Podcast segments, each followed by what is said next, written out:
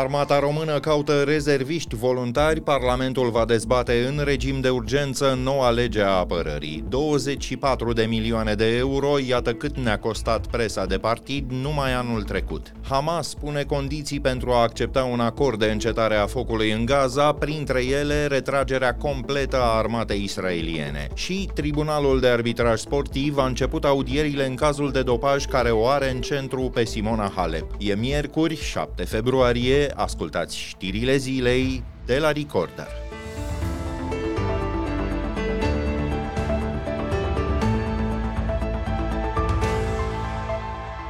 Câți tineri își doresc cu adevărat să devină rezerviști ai armatei române în două mii douăzeci și patru? E nevoie de sânge proaspăt, insistă comandanții militari, mai ales pe fundalul plecărilor din sistem și al războiului din Rusia. Dar atât ei, cât și liderii politici insistă că serviciul militar obligatoriu nu va fi reintrodus. O nouă lege a apărării include însă posibilitatea unui stagiu voluntar în cazul celor interesați să devină rezerviști, femei și bărbați deopotrivă. Proiectul e acum la Ministerul de Finanțe și urmează să fie dezbătut în procedură de urgență în Parlament. Dacă în prezent însă tinerii sub treizeci și cinci de ani nu dau buzna în armată, ce i-ar putea convinge în viitor?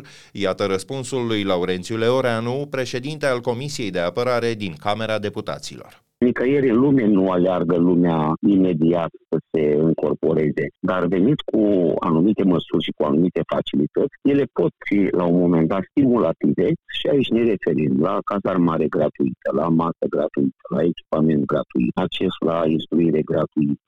Iar până la urmă și conștiința fiecăruia de a avea o minimă pregătire în cazul unei conflagrații, a unui conflict, eu cred că e un plus pentru fiecare individ în parte. Nu pot să nu mă gândesc, domnule Leoreanu, la cazuri de militari care au renunțat la carieră din cauza multiplelor lipsuri materiale și a abuzurilor superiorilor. Cine s-ar repezi la așa ceva? Statutul cadrului militar poate veni cu o nouă paradigmă în care să stabilească niște parametri, atât din punct de vedere al activității, al organizării. Ce pot să vă spun? Că e în lucru și ei chiar mi-au spus, reprezentanții Ministerului, că s-a foarte aproape de forma finală și că de curând își doresc să plece și acest lucru spre abitare de altfel. Noi ne-am dorit chiar în această sesiune să le și adoptăm. Sună foarte frumos, dar nu inventez povestea asta. Ce te faci când nimerești în situația în care ești la un exercițiu de pregătire, iar superiorul îți spune faceți și voi pac-pac din gură pentru că nu e armament disponibil? Nu pot intra aici în detaliu, dar vreau să vă spun că sunt foarte multe programe de achiziții și eu cred că în perioada următoare va crește calitatea și a tehnicii militare. Pentru că aceste achiziții vin de la cele elementare până la cele mai sofisticate sisteme.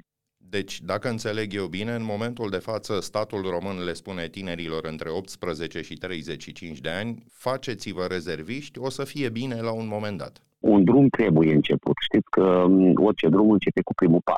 Trebuie prima dată asigurat acest cadru legislativ. Premierul Ciolacu a spus astăzi că îl deranjează contextul dezbaterii pe tema serviciului militar voluntar. El a insistat că dinspre Rusia nu ar veni vreo amenințare. Orice țară trebuie să se pregătească și pentru ce este mai rău. Dar nu trebuie să pui în față contextul războiului din Ucraina și că, vezi, Doamne, există un pericol care va veni dinspre Rusia spre România. Nu vine de acolo niciun pericol. Dar cu adevărat ne trebuie o țară normală. Și atunci trebuie să anticipeze anumite lucruri.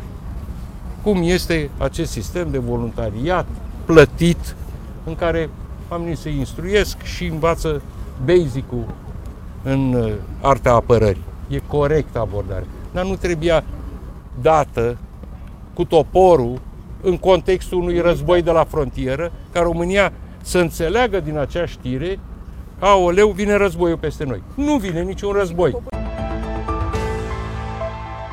România continuă să-și doboare propriile recorduri când vine vorba de finanțarea partidelor. Șase formațiuni parlamentare au primit anul trecut echivalentul la aproape patruzeci și șase de milioane de euro. Au reușit chiar să cheltuiască mai mult de atât, folosind economiile făcute în anii trecuți. Cele mai mari sume, aproape jumătate din fondurile publice, s-au dus la presă și propagandă. Un raport al organizației civice Expert Forum spune că poziția de campion aparține A U R în raport cu suma alocată de aproape opt milioane de euro, partidul lui George Simion a avut cheltuieli cu peste două sute la sută mai consistente. Banii s-au dus mai ales pe promovare, consultanță și pe activități cu posibilii votanți. Cheltuielile cu presa și propaganda ale tuturor partidelor au însumat douăzeci și patru de milioane de euro anul trecut. Transparența în această privință rămâne însă foarte scăzută. U S R e singurul partid care publică lista de contracte finanțate din bani publici. Ziaristul Libertatea Cristian Andrei, care a investigat mecanismul prin care partidele finanțează posturi T V și site-urile acestora, spunea de curând la Știrile Zilei că în anul electoral două mii douăzeci și patru va ploua cu contracte de publicitate. Televiziunile sunt cele care încasează sume exorbitante în timpul campaniilor electorale. La ultima campanie, din două mii douăzeci, prezența unui candidat la o emisiune T V,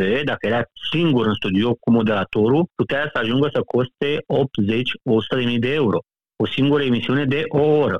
Și de fiecare dată, banii aceștia sunt bani publici. Își aloc aceste resurse anual din bugetul public.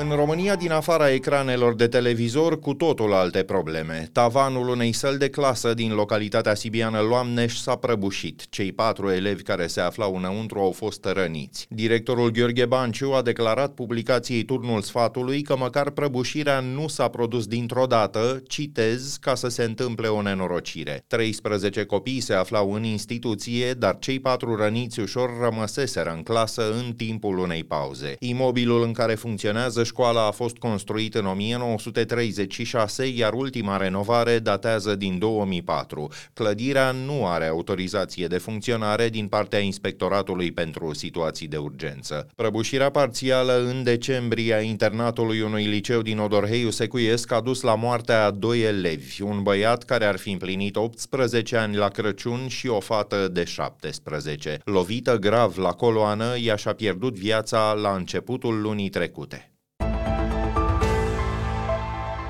Tribunalul de Arbitraj Sportiv din Lozan, în Elveția, a început audierile în cazul de dopaj al Simonei Halep. Ele vor dura trei zile. Jucătoarea de tenis a fost suspendată pentru două încălcări ale programului antidoping, prezența unei substanțe interzise în organism, Roxadustat, și nereguli în pașaportul biologic. Specialiștii spun că ea poate spera în cel mai bun caz la o reducere a pedepsei. O primă instanță sportivă care a analizat cazul a acceptat că Roxadustatul provenea dintr-un supliment alimentar contaminat, dar cantitatea ingerată nu avea cum să explice nivelul concentrației din organism. Cât despre neregulile din pașaportul biologic, trei experți independenți au fost de părere că probabil dopajul ar fi explicația. Simona e reprezentată la T A S de o echipă de avocați condusă de Howard L. Jacobs, care i-a mai ajutat pe Maria Șarapova și pe Marin Cilic să obțină reducerea ale suspendărilor. De cealaltă parte, Agenția pentru Integritatea Tenisului mizează pe Ulrich Haas. Acesta a făcut parte dintr-o comisie care a anchetat dopajul din ciclism, inclusiv pe celebrul Lance Armstrong. Agenția propune ca sancțiunea să fie păstrată sau chiar majorată la șase ani. Sportiva română a dat de înțeles că dacă nu are câștig de cauză, cel mai probabil cariera ei se va încheia.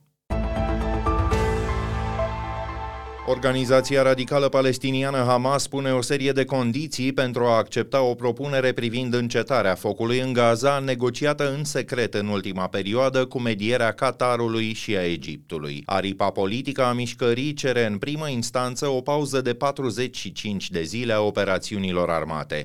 Între timp, mai mulți prizonieri din închisorile israeliene ar urma să fie eliberați în schimbul unor ostatici răpiți în atacul de pe șapte octombrie. De asemenea, Hamas vrea ca trupele israeliene să se retragă în întregime din Gaza și ca orașele distruse în război să fie reconstruite. Războiul ar urma să se încheie la capătul a trei astfel de pauze de câte o lună și jumătate. Ministrul de Externe al Statelor Unite, Anthony Blinken, se află în această perioadă în Orientul Apropiat. El va analiza răspunsul Hamas împreună cu guvernul Israelului. E greu de crezut că cerințele grupării palestiniene vor fi acceptate de Benjamin Netanyahu, care a promis victoria totală în Gaza și distrugerea Hamas.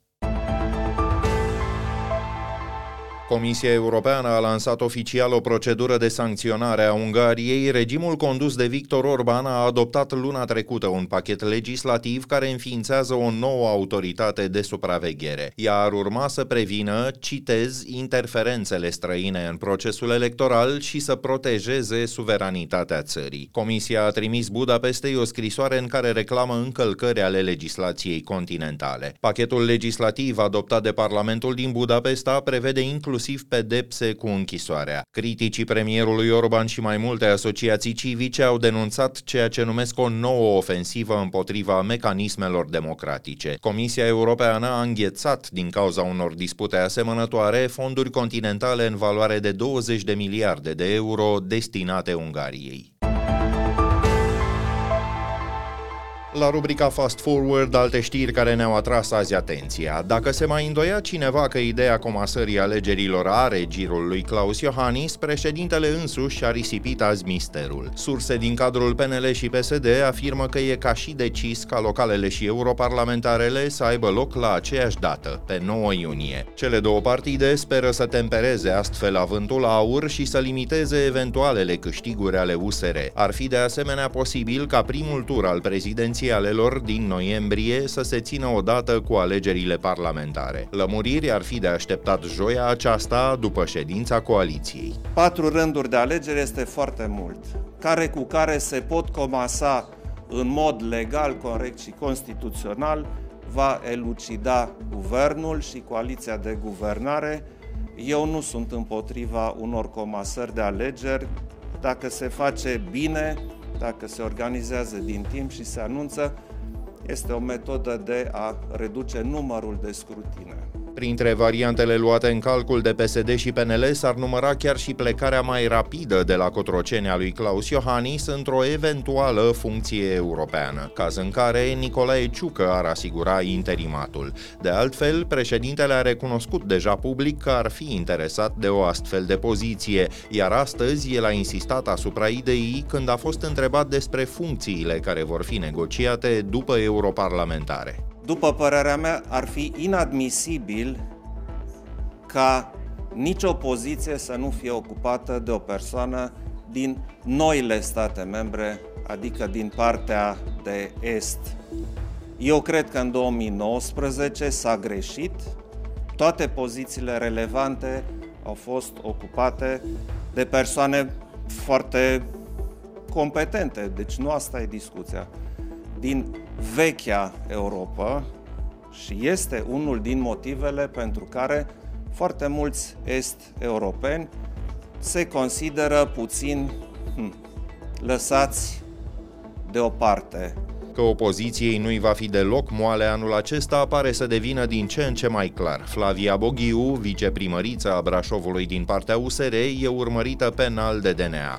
Alături de Cristina Manolache, șefa unui serviciu din primărie, ar fi permis unei asociații să folosească ilegal un imobil al instituției. Prejudiciul e estimat la peste trei sute de mii de lei. Flavia Boghiu spune că a fost reclamată la D N A de un viceprimar liberal și de patronul unei firme de construcții. Ea se declară nevinovată, dar spune că va demisiona din toate funcțiile pe care le deține dacă dosarul este trimis în judecată. Populația României scade cu un milion de oameni la fiecare zece ani, așa indică proiecțiile demografice ale Comisiei Europene, care constată o tendință continentală de reducere a numărului de locuitori. Economistul Ionuț Dumitru, fost președinte al Consiliului Fiscal, spune că un șoc foarte puternic va fi ieșirea la pensie a celor din așa numita generație a decrețeilor. El se așteaptă ca impactul să fie foarte puternic în jurul anului două mii treizeci. Între recensământul din două mii unsprezece și cel din două mii douăzeci și unu, România a pierdut aproximativ un milion de locuitori, a confirmat președintele Institutului Național de Statistică, Tudorel Andrei. Într-o dezbatere organizată la hotnews punct ro, el a adăugat că e foarte îngrijorătoare și îmbătrânirea populației, cu aproape opt ani în medie, dar mult mai accentuată în cazul femeilor. Punem punct aici știrilor zilei. Pe YouTube vă puteți abona apăsând clopoțelul care activează notificările. În stânga lui, opțiunea Join vă permite să deveniți membri ai comunității. Știrile zilei sunt de găsit și pe canalul propriu de WhatsApp. Vă trimitem notificări o dată pe zi în momentul în care publicăm o nouă ediție. Ne auzim din nou mâine seară. Sunt Filip Stan David. Toate cele bune!